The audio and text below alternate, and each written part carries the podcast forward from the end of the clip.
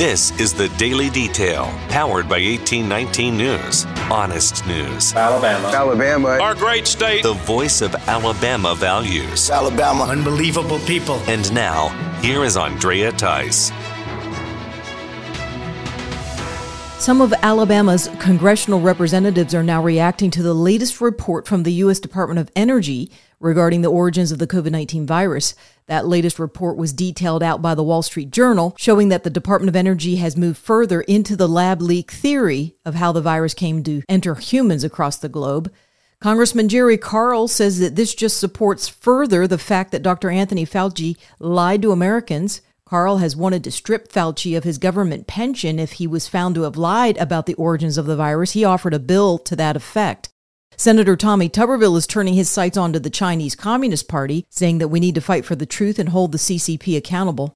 And Congressman Mike Rogers brought the issue back around to Fauci again by tweeting out that it appears that Dr. Fauci was lying the whole time and that America deserves the truth. There is a federal tax deadline that has been extended for certain persons here in Alabama.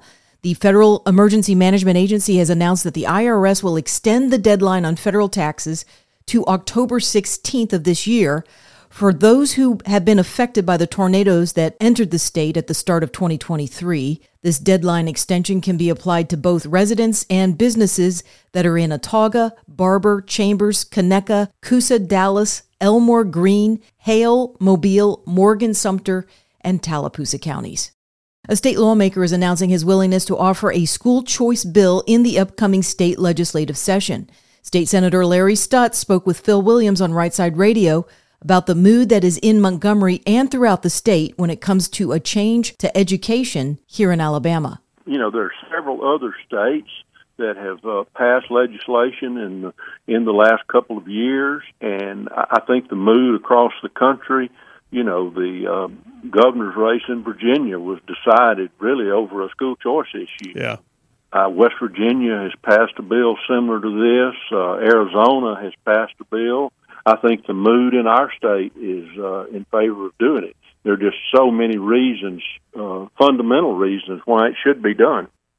Jury selection started this past Monday for a case in Mobile against a neurosurgeon who's charged with reckless murder. Dr. Jonathan Nakhla is going to trial regarding the 2020 death of med school student Samantha Thomas. Thomas was a passenger in Nakhla's car when he was driving at high speeds and then crashed. The family of Thomas filed a wrongful death lawsuit against the doctor. Nakhla was also reported to have a blood alcohol level over the legal limit by the Mobile Police Department. Sentencing for a Dothan pastor could be scheduled very soon after Kenneth Glasgow Jr. changed his plea for the fourth time since his arrest and charges in 2020. Court records show that Glasgow has now entered a guilty plea to tax evasion, mail fraud, and drug conspiracy. Glasgow first pleaded not guilty, but has since changed that plea two different occasions. The gist of the charges against Glasgow have to do with distributing cocaine back in 2020 and in 2021 using funds from two nonprofit organizations that he founded for personal expenses that were not properly reported to the IRS.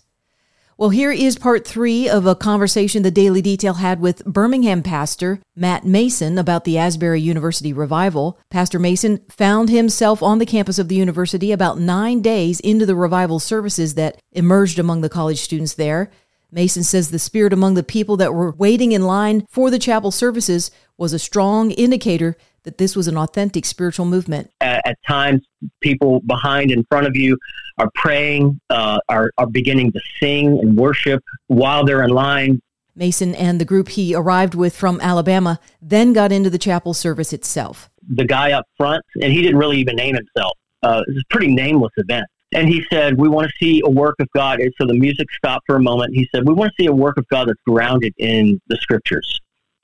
Mm. And so he read Colossians 3.16. And then he said, which is, uh, let the word of Christ dwell in you richly. And so he said, we're going to take some time to let the word dwell in us. And I want to invite people as the Spirit prompts you with a verse of scripture to stand. He said, We're not going to bring a mic around, but stand and just out loud read God's word to us.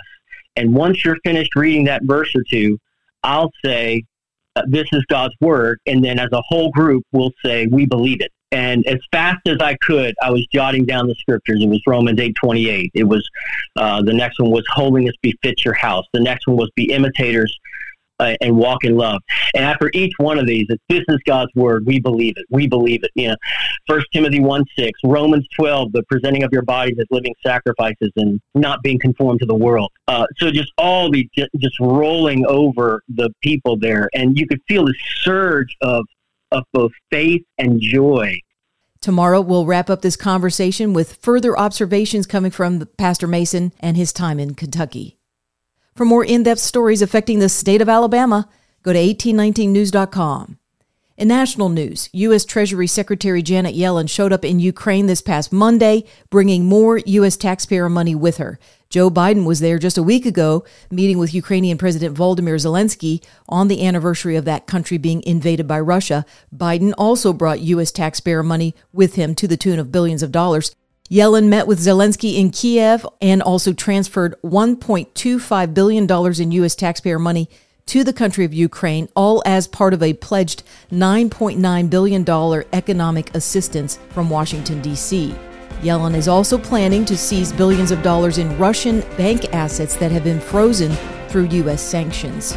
Well, while we're on the topic of tracking U.S. taxpayer money, the Department of Defense has apparently lost track of over $220 billion worth of equipment that has been provided for subcontractors within the military. The revelation of this money loss is coming from the Government Accountability Office and a report they just released.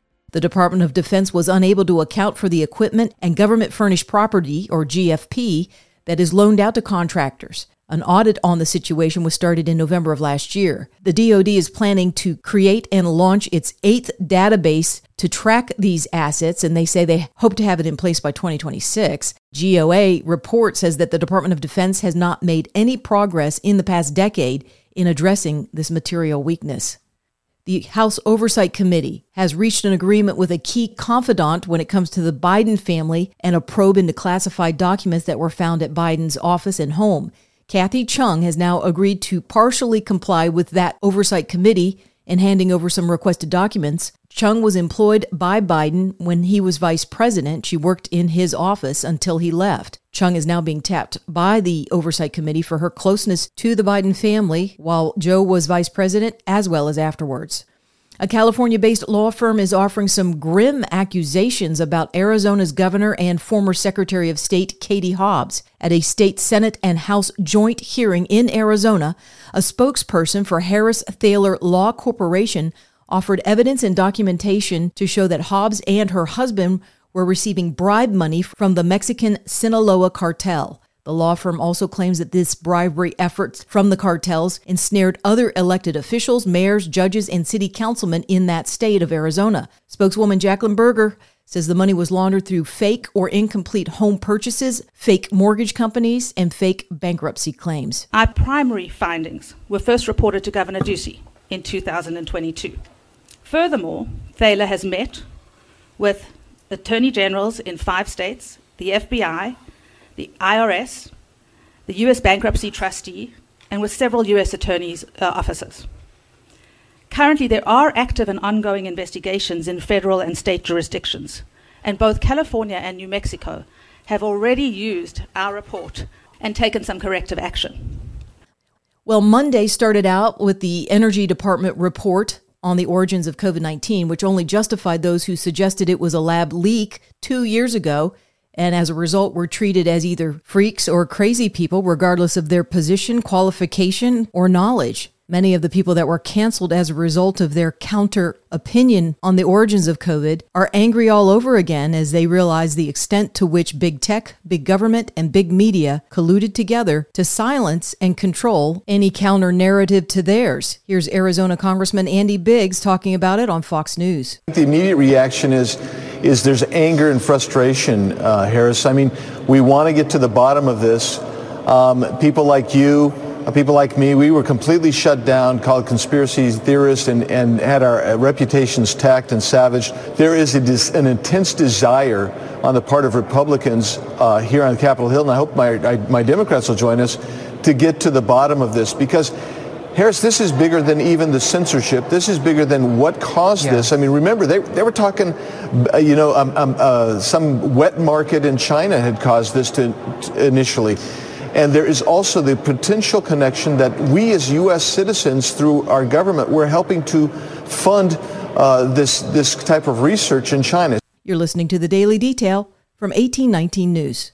If you are enjoying the Daily Detail and want to make sure that these reports come up easily on your smartphone, then be sure to hit the subscribe or follow button on whatever podcasting app you are using. It's usually on the main page of the Daily Detail. That could be on Spotify, Apple Podcasts, Podbean, or some other app. And also be sure to visit 1819 News for more reliable, up to date information on what's going on around here in Alabama.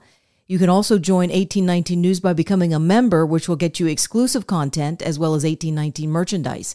You can visit 1819news.com backslash membership to learn more. I'm Andrea Tice. I'll be back again tomorrow. I look forward to updating you then. Alabama. Alabama. Our great state Alabama. of Alabama. This has been the Daily Detail. For more up to date news, go to 1819news.com, where you'll find honest news and Alabama values.